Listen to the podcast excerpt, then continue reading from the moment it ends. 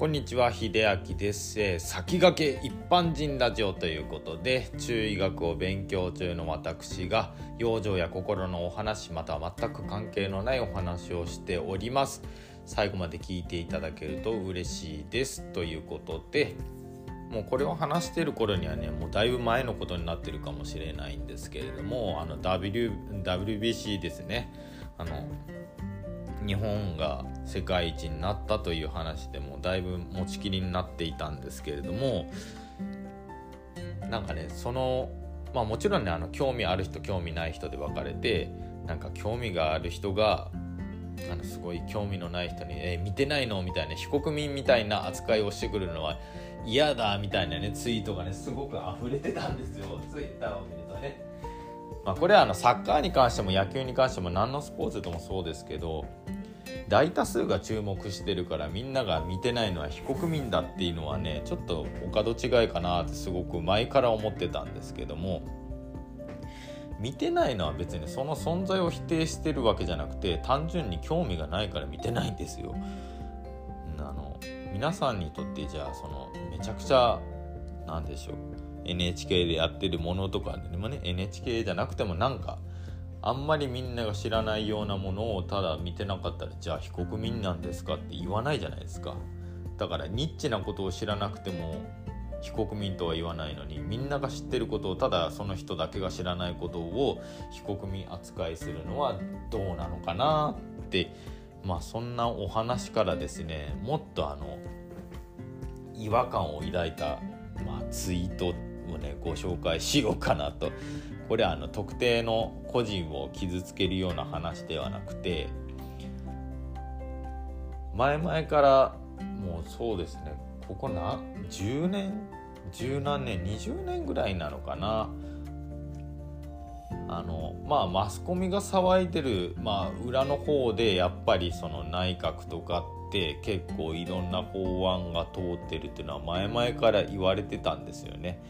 まあこれでもまさにその通りで 結構あのはめられたりしてるなって思う人もねいるんですけれどあの皆さんあの国会中継とか多分見たことないですよね。で国会中継も全てを放送してるわけじゃないですよね。でまあある特番がありましてまあそれがね同じ話題がずっと何週間も1ヶ月も何ヶ月も続いている時ってまあ、皆さんの見てない目で見てないところで裏でこういうことが起きてますみたいなねことをね発信する方々っていうのも結構おられるんですよ。まあ、そこには僕はあの一理あるなと思って全然否定するつもりないんですけれどもそれが行き過ぎてねこういう事実を知らないことってどうなのみたいな人が最近ねよくそういう発信を見るようになったんですよね。いや一つ言いたいのはまあ、自分たちが知ってることがあたかもその全てのこの世の真実みたいな感じで喋ってる人たち、まあ、その人しかあの知りえない情報ももしかしたらあるのかもしれないですし、まあ、その気持ちの裏側ってこういう事実は知らないと日本はちょっと危険なんだとか多分そういう危惧も含めてなのかもしれないんですけれどもその方たちのツイート見てるとねどうしてもあの幸せそうに見えないんですよね残念ながらねそのあるものに対してその知識を知らないことがあたかももうなんて頭の悪い人たちなんだみたいな感じでまあ要するに自分を上げるんじゃなくて他人を落としてなんか自分は有利な方に立ってるみたいなねちょっと人間心理が垣間見えたんですよ。それって逆に幸せになってないんじゃないって思ったんですね。あの体のこととか、まあ、世の中のこともちろんその知ってて損はしないことっていうのはたくさんあると思うんですよ。まあ、お金の使い方とかねお金の認識とか、まあ、あとはそうですね細かいところで言ったら、まあ、土地とか税金、まあ、これもお金使い方か税金かとかねあのあとは本当に小さなその節約とか買い物とかいろんな知識あると思うんですけれども自分が知ってる当然まあ知ってて当然だと思ってる知識を相手が知らないからと思ってえ知らないの？うわ損してるわみたいな感じで相手を落とす人ってつくつく僕はあの不幸せだと思ってます。だって相手を蹴落としたところで自分が幸せになれるってわけじゃないじゃないですか。でその人たちが多分勘違いしてるのってそれはねあの幸せじゃなくて優越感なんですよね。自分たちは相手が知らない情報をこれだけ知ってる。この真実を知っている。だからなんでしょう。なんか自分たちの理想とする方向に向かってるみたいなマインドっていうのが見え隠れするんですよね。まあ人間心理としてねやっぱりこれはしょうがないんですよね。自分の所属している集団とかねまあそういうもの以外はどうしてもあの差別視したりするっていう人間心理があるんでこれは致し方ないんですけれどもなんか人間まあ自分以外の人間の思考とかを否定して自分たちが